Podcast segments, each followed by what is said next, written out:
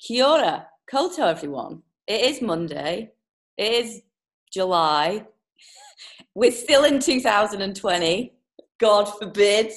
Um, and I'm here. I'm very, very, very lucky to be here with the lovely Dr. Siouxsie Wiles, um, microbiologist, infectious diseases and bioluminescence specialist. I wish I could put that on my job description. Um, and mum to her, is she 13? 14? 30, almost 14. Well, yeah. it's very important that I get that right because um, I remember it being very important when I was 13 slash 14. Um, I always ask, I always start this podcast by asking, how are you? And then, how are you? I'm well, thank you. and everyone does that. yeah, I'm, I'm pretty shattered. Um, it's, oh gosh, what a year. Um, I'm, uh, yeah, I'm physically, mentally, emotionally very tired. Yeah. And in desperate need of a bit of a holiday. So um, I'm actually, I've been instructed to take some time off. So um, we're because it's the school holidays and um, we're heading off for a phase uh, um, on Wednesday. So well, well done yeah. you. Um, just going to grab grab my child's small bottle of water here. Um, but I just wanted, I just firstly wanted to say, um, well, well, bloody done. Um, I think you're amazing, and there are millions and millions and millions of people out there who also think you're amazing, and the we we won't dwell on the horribleness that's been going on, but I just wanted to say that that should shouldn't happen, and it let's put it over there because you know whatever. Um, mm. But also, like, we're just, we're so thankful that, well, I'm from the UK, so I'm so thankful that I'm here, um, mm. you know, with what, what's going on over there. Um, but I asked, I asked lots of people um, before I was doing this about what they wanted to ask you. And lots of the stuff was around, was around women in science and how, um, okay. just how, one, about the way that you've made science easy for people to understand which I think when I, I remember showing my mum those cartoons way back, and she's like in the UK, and she's like, why why can't they do that here? Because it was really complicated, and and I and I've read some stuff about. So I've I'll set the scene. I first saw you in at TEDx Auckland um, when you did your Lego speech, and I and I I nudged my husband at the side of me and said, "Who is that woman?" and then obviously you've you've kind of come to the forefront with what's been going on. Um, so why why is it important for you for science to do that when you could just you could just sit in your lab and not talk to anyone? Yeah. So um, gosh. Okay. So what really started it um was 15 years ago now. Um, so I was in the UK working at Imperial College London, and I won an award for my research. Um, and it was quite a big deal. Uh, it was the first um, of a of this sort of new series, uh, um, and it was about the ethical use of animals in research and I had won the award um, for the sort of stuff that I do that tries to use animals more humanely um, and to use less of them. And uh, so I won this award, um, and the uh, the organisation is called the NC3Rs, the National Centre for the Replacement, Refinement, and Reduction of Animals in Research, um, and they wanted to go public, and so I completely freaked out. I was like, I mean, you have to put this in context. So at the time in the UK, um, there were uh, the um, anti-vivisectionists were very very active. They were um, there was a small group of them that were, um, uh, for example, uh, they dug up the body of uh, the relative of somebody of a someone who ran a company breeding guinea pigs, I think, for research. Um, there were all sorts of threats on people's lives. So I was completely freaked out. But they said it was really important for the public to understand that, you know, that research did happen, that scientists weren't ashamed of it, um, and that they were going to huge efforts to try and, you know, use animals more humanely and stuff. So it was a, it was a, I had a responsibility to stand up and talk about what I did, especially given that it was funded by the taxpayer. So they got me some media training Um, and then they announced the award, and nothing happened. there was like a really small, um, and I, you know, I had like a day of intensive media training with a BBC journalist. It was absolutely terrifying. Um, and then nothing happened. There was just a small little write up of it in the Times newspaper. And you were like, um, "Come at me! I'm ready." yeah, exactly. I'm like, "I'm ready." Uh, although it was funny because the times that the, um, the journalist who did the training was like you're going to be great on radio. Would not recommend you do any live tv because every time you ask me a question like a, a, really hard question i just completely froze. Anyway so um that that happened uh, and they were like okay well let's get you um oh sorry we're being invaded by a cat. Anyway, don't worry we've had cats knocking over screens before i don't mind. So uh yeah so anyway um oh, here she comes. Um say hi. Hi. I love it. So anyway, after after nothing happened, the organization said, um, let's get you starting to talk about your research. Um, and they started putting me in front of uh, school kids. So going to schools and talking about the use of animals in science and what I did in my lab and stuff. Um, so fast forward five years, uh, or four four years, uh, 2009, I moved to New Zealand, um, and I kind of arrived with a okay, what, what's like, what can I do here? um, and um, so I actually got in touch with uh, an organization I thought, or a, a, um, like a center, I think maybe based out of Massey, that I thought would be really excited about me arriving and keen to help me communicate, you know, this sort of stuff that I'd been doing in, in the UK. Um, but they weren't so keen. They never really got back to me. So I just thought, okay, well, what can I start to do? Um, and then I was basically, this is so funny. The cat, I don't know what she's doing.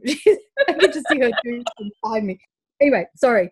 So um, the basically, I wanted to kind of upskill in the kind of communication things because it was still very important to me. Um, and so I started blogging.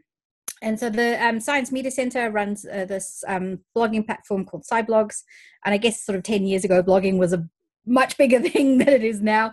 Um, and so I started uh, blogging. I started writing about um, so about my research, about kind of microbiology in general, um, all sorts of things really. A little bit about sort of pseudoscience and stuff.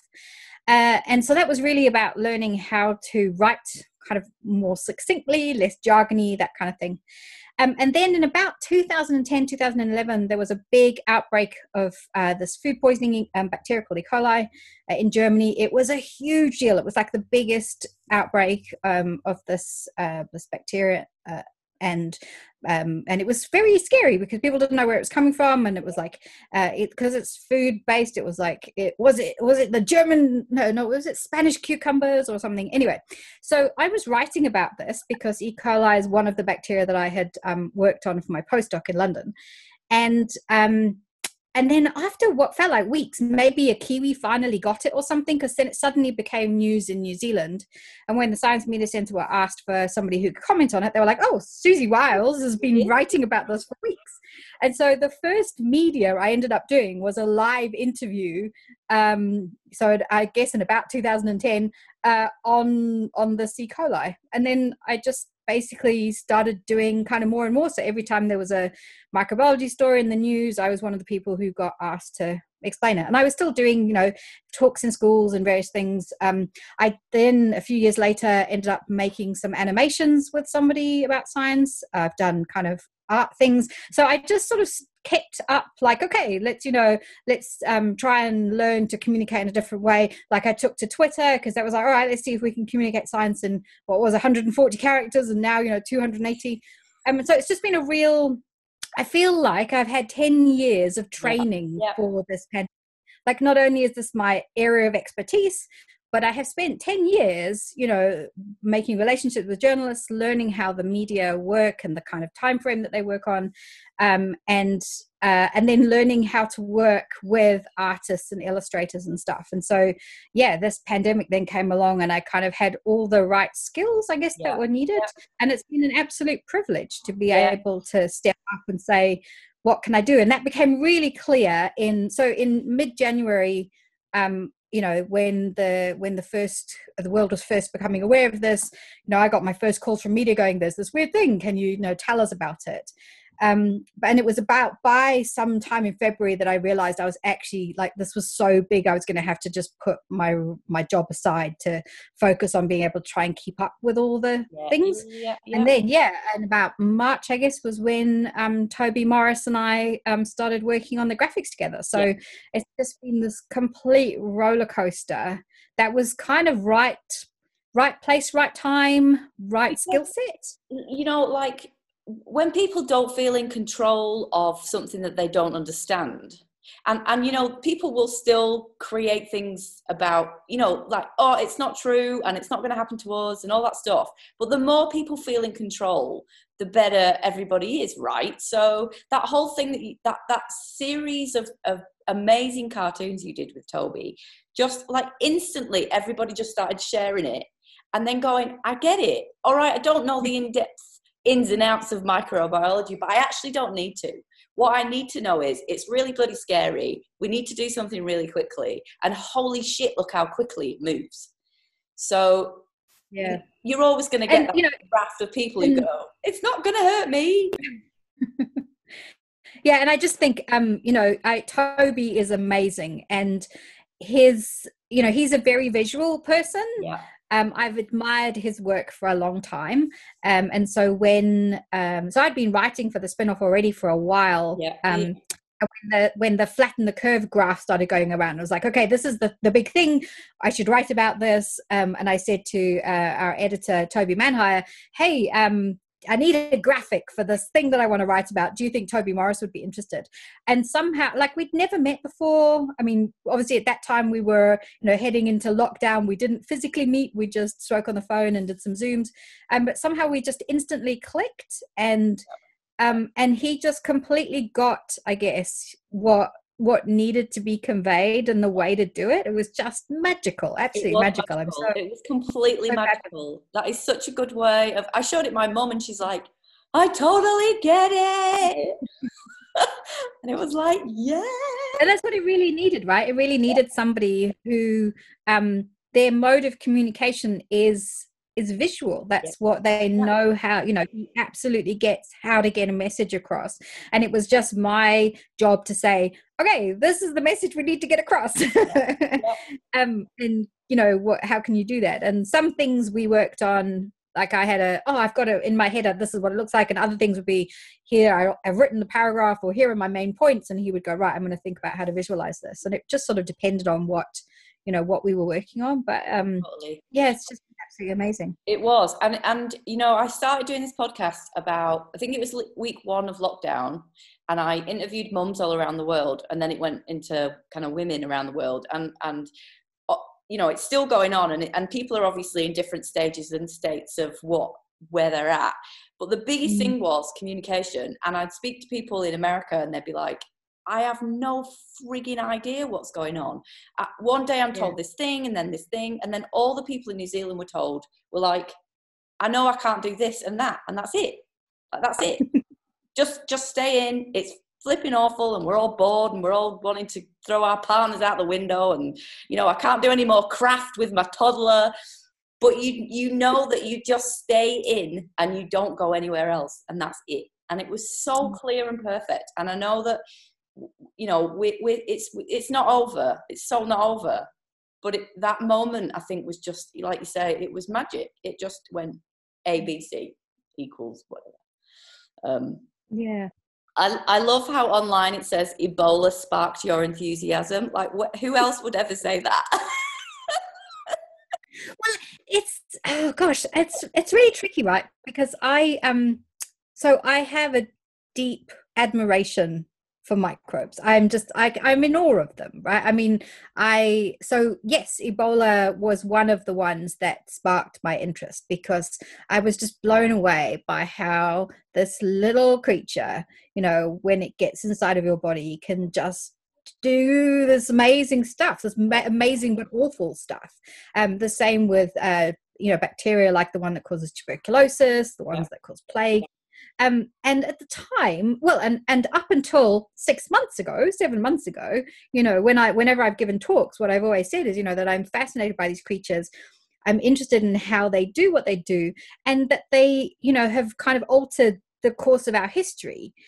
And nobody really got that, I think, until the pandemic. And everyone's like, oh, oh. yeah, okay, we see how they can so utterly disrupt us. Yeah. And yeah. so I feel like moving forward, I'm never really going to have to give the hard sell for why it's important that we understand infectious yeah, diseases yeah, yeah, anymore totally. because we're living through it. And the really unfortunate thing, I guess, is that um, what we're seeing is a you know we've we've seen a massive move away from research you know fundamental research into infectious diseases um, as people live longer and so you know the focus in in uh, in lots of countries is cancer and heart disease and stuff. Yeah. Um and that's that's a really sad thing because what we found out through this pandemic is that actually a lot of the knowledge that we had or what we thought we knew about the transmission of some viruses turns out to be re- really old knowledge. And now that we have new technologies we can find out new stuff. Um and this is a thing that's also been really difficult for people to understand. Like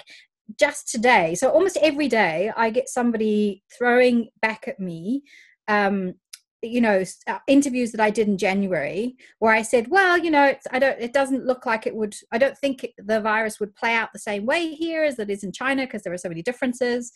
And it was like well that was based on what we knew in january which yeah. frankly was full right? I mean so and and what what i mean i've tried i've had to write about this in in that the, job of a scientist is to um, evaluate the evidence and then you change your mind you know you you you adapt what you yeah, think and, yeah, and stuff completely. based on the new evidence. And so the fact that six months later you'll be yelling at me saying but you said it would never do this is like well based on the evidence at the time that's what we thought. And um, that's science you know, right yeah exactly. And people are really struggling with that people are really struggling with but you said this and it was like well based on what we knew at the time that was right. Yeah. Um and what they're seeing is it's just you know this this is the process that we should always go through. It usually just takes a lot longer than that. It's not like oh my god yesterday's news is yeah, just completely yeah. wrong now. Um, um a, a little a little um and i think he was nine uh, said to me a friend of mine's little boy said to me the other day and it was a question i couldn't answer him and it was like i was like i'm an adult surely i should know that. Well he was saying um you know we, none of us have had kind of colds and coughs because we've all been in our own houses. He said do do things like flu viruses are they just everywhere? And then so when we leave our houses and we go somewhere and we then start because we all got kind of I, my toddler got a cold when she went back to daycare and I, then i got a cold and my husband got a cold. He's like are there cold viruses everywhere? Is that how it is? And then you just touch something and then you get a cold. Because where were they coming from if we were all in our own houses? So well they mostly come from other people i guess and there will have been people who were having colds amongst their families and stuff. And and we also know that um for a lot of viruses some people maybe don't have any symptoms but they can still be you know carrying them. Um, yeah. and the, and i guess there are some that depending on what you know some that can survive on surfaces for longer periods of time. But the point was that there were people with these things and the more we started moving around and contacting other people then the more we started sharing our germs. Because You'll even be though we know how much we're supposed to be washing our hands and yeah, all yeah, of those yeah. kind of things So I talked about um, when I when I interviewed Lorna, like that was mid lockdown, and she'd been working. Literally, her husband said to her, "You you can't continue to do the work that you're doing because you're going to die, Lorna. You're actually going to die." Um, her her little girl said to her, um, "So COVID's like this big white yeti." That's what she had in her head. And and then when Lorna went to the supermarket, she's like, "Are you going to see COVID?" like he was hiding behind some shelf. And Lorna was like, Well, it might be in there. That's why we have to wash our hands um, and not touch anything. But she had this massive impression that he was a big white, fluffy character. So there you go. That's apparently that's what COVID looks like. and kids know best, right? So it's know best. Now, finally, before I let you go, um, the biggest question I've been asking people is how so your daughter's been around you doing this work for a long time. How did you have did you have conversations with her about kind of what was going to the one the amount of work that you were going to do but also just that conversation about what we were going through. How was that? Yeah, well, I guess because I've been talking about this and thinking about this since January, um, I've been kind of keeping her up to date. I mean, she knows a lot about microbiology. um, but she was very calm. Um, and because I was calm. And that was that was a that was a, a big decision that I made very early on was that um there there are two really important things that that I guess drove the way that I communicated. So one was that when we panic, we often do things that are not in our best interest. So it's really important that we stay calm. Even when it's really frightening, it's still important that we stay calm. So I tried my best at all times to be calm. And so when I was calm, it turns out that everybody else uh, took on that calmness. I've had lots of people who would, you know, like journalists and stuff as well, when um, they would phone me up for an interview and I'd say hello, and then they were like, "Oh, just hearing your voice is calming me down." So um, that was a really, you know, that was a that was an important thing for us to remain calm. And the other was that um, that we uh, that we get through these things by working together yeah. and so that kind of teamwork and that kind of you know we are all going to play our part with was the other sort of strand of how i wanted to to you know think about that we we need to think about others and stuff. And so yeah my my my daughter you know she she was calm as long as i was calm. And there was one day um, which was the morning that we skyped my parents in the uk so we had i had basically when boris johnson made his speech that said every family should expect to lose loved ones before their time. I got on to Skype and I said to my mum and dad, you need to start packing your bags because we are going to book you a flight. Yeah. And um, they were like, they completely freaked out. They were like, whoa, okay, this is obviously serious, right? Oh, I mean, God, Siouxsie's saying it. right. So, but they, they were for various reasons, they said, "Oh, can you just give us a couple of days to think and talk about this and stuff?" And then a couple of days later, we Skyped them in the morning, and they said, um, "Look, we're not going to come." And I just burst into tears, and I had to leave the room, and I was so upset. And I, I very rarely get that upset. Um, Eve's probably only seen me that upset maybe once or twice, uh, and and and the whole family i mean my mum and dad everybody freaked out because they were like oh my god if she's freaked out and upset then this is clearly really really serious. Um so yeah i think that was the only day where she had a real kind of whoa mum's really worried. Mum's worried. Um, oh god. yeah. yeah but other than that she knew. I mean she knew that i wouldn't be sending her to school. I wouldn't be doing anything that i didn't think was safe. Yeah. Uh, you know or uh, you know asking her to behave in a certain way. Um so she you know she she was fine. Yeah. Yeah, yeah. and they are they are eh? my toddler flipping loved it. She's like four weeks with my parents every day. Yippee yeah and i mean we, we were very privileged in that we um you know we have a big enough house yeah. that we could all kind of have our own space i mean quite like yeah i mean we we were both very busy because yeah. um he was an academic and he was still you know doing everything he needed to do um so yeah it was it was in crazy busy time the yeah. the um I'm kind of envious because there were also lots of people who just were like, oh, you know, I had a great lockdown. I I picked up, you know, learned this and did that and got all these new hobbies and I know. I know. And I, I work in the family violence sector. So we were like, well, basically we were kind of, we're still, um, you know, yeah.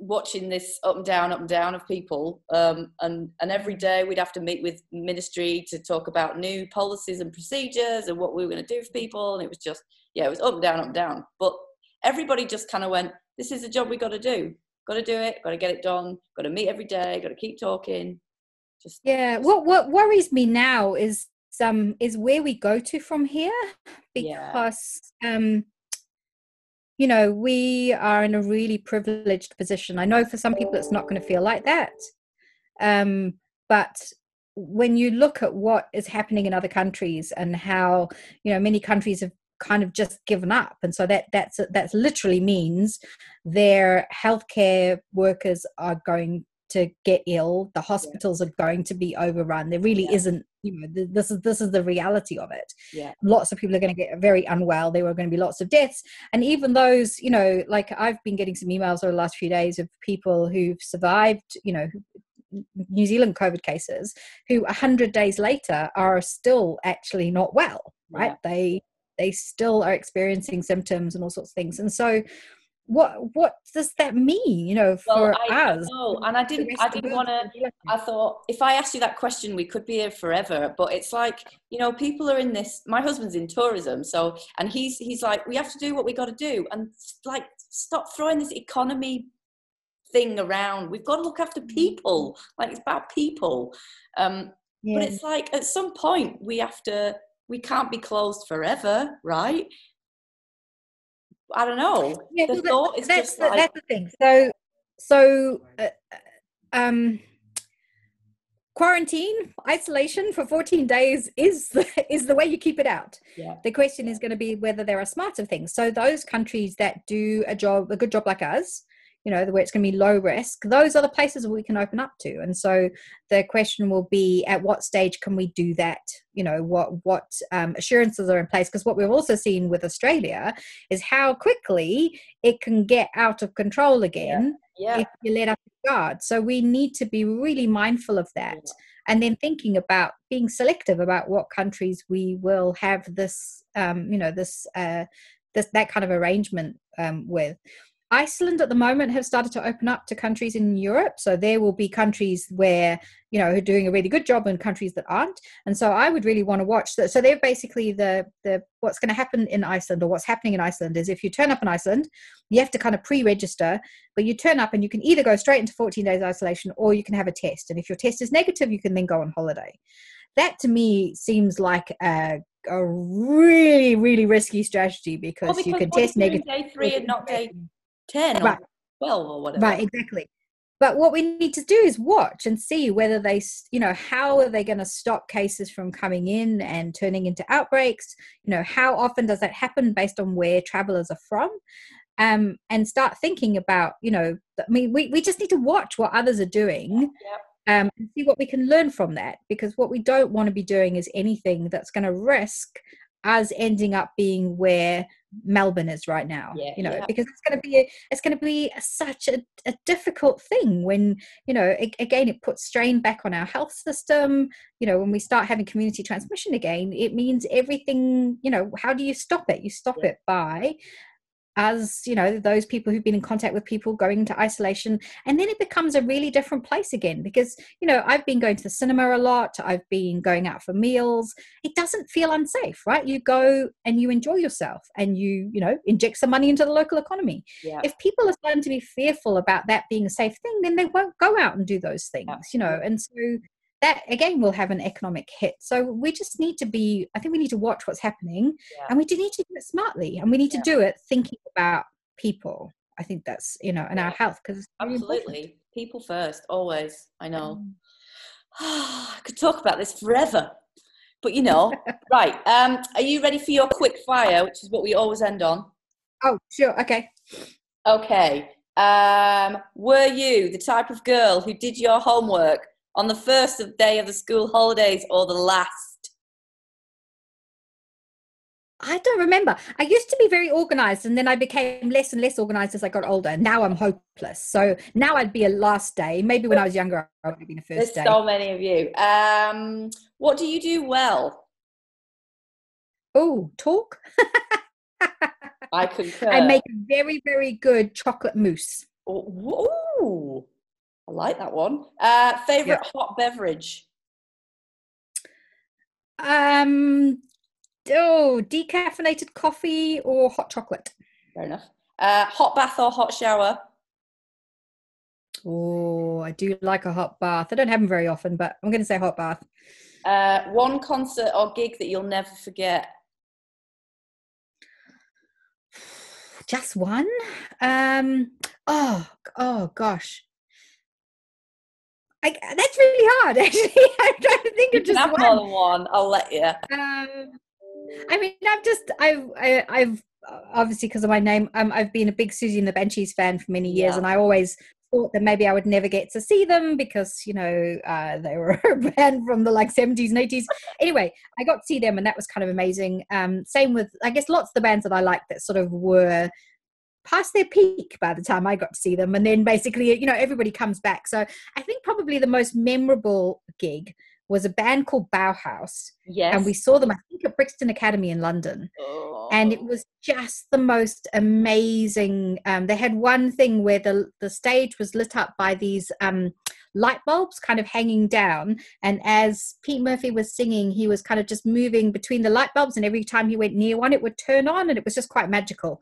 Um, can't remember what he was singing, but yeah, at, at the Cure, I absolutely loved seeing them. Um, Oh, XX. Actually, they're one of my favorite bands, and um, I we saw them maybe last year, and that was quite magical as well. I missed Lots of them. Yeah, I remember seeing Faith No More in '96, and I lost my shoes. don't know where they are. They, I still don't know where they are. they were on, and they were off. that, that, that Um, would be a good thing. no. Uh, one famous person, alive or dead, who you would have invited into your bubble. Ooh. Live or dead? Um. Oh, I should have thought about these earlier, shouldn't I? Um. Sorry. Hopeless, point of quick hopelessly unprepared. Uh, famous person. Who would I have wanted in my bubble? I didn't really want anybody else in my bubble, to be honest. Um, our bubble was just fine as we were. Totally fair enough. Um, something you'd like to learn. Oh, I would love to learn te reo. Me too. I've just been I've finished an 8 week course trying to learn my like to get my pronunciation uh improved. So that is the thing that I would really love to do. What else would I love to learn? Um yeah, probably that. I think that's my big one. Um, Oh, to fly. I want to learn to fly a helicopter. That's the other one. oh, that's a good one. Um, were, were one album that you'd listen to for the rest of your life? Just one. You cannot one. Kind of i'm one of these people that will listen to an album to death Yeah. um so at the moment one of my favorites is the beths who are a new Oh, zealand yeah, band yeah, yeah. awesome so that's my but if it was probably i think disintegration by the cure Good choice. Good choice. yeah Um, and the last one is.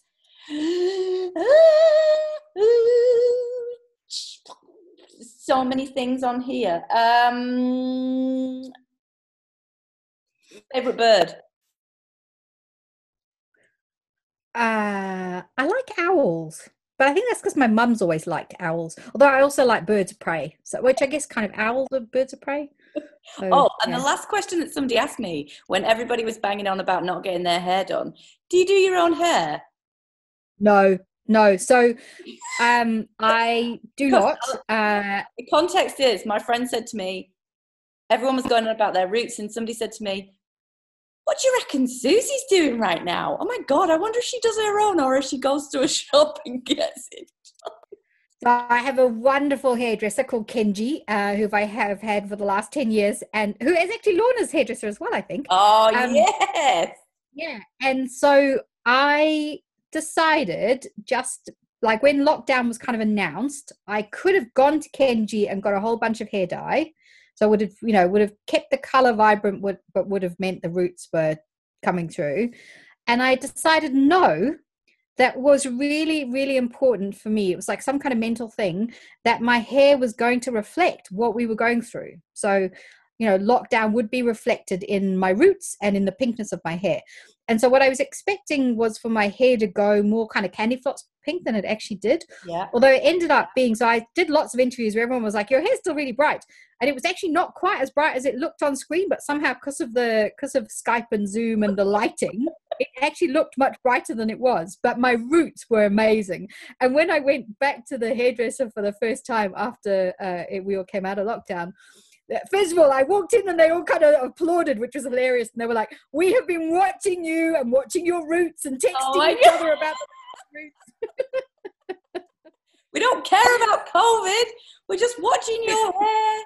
Oh my God, that's so. I, um, I saw a, um, a colleague the other day who has decided uh, that he is not going to cut his hair until there's a vaccine.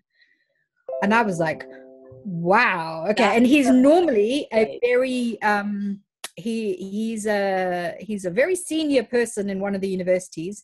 He's normally very straight laced, has got very uh, you know, just like a normal normal white man's haircut, grey hair.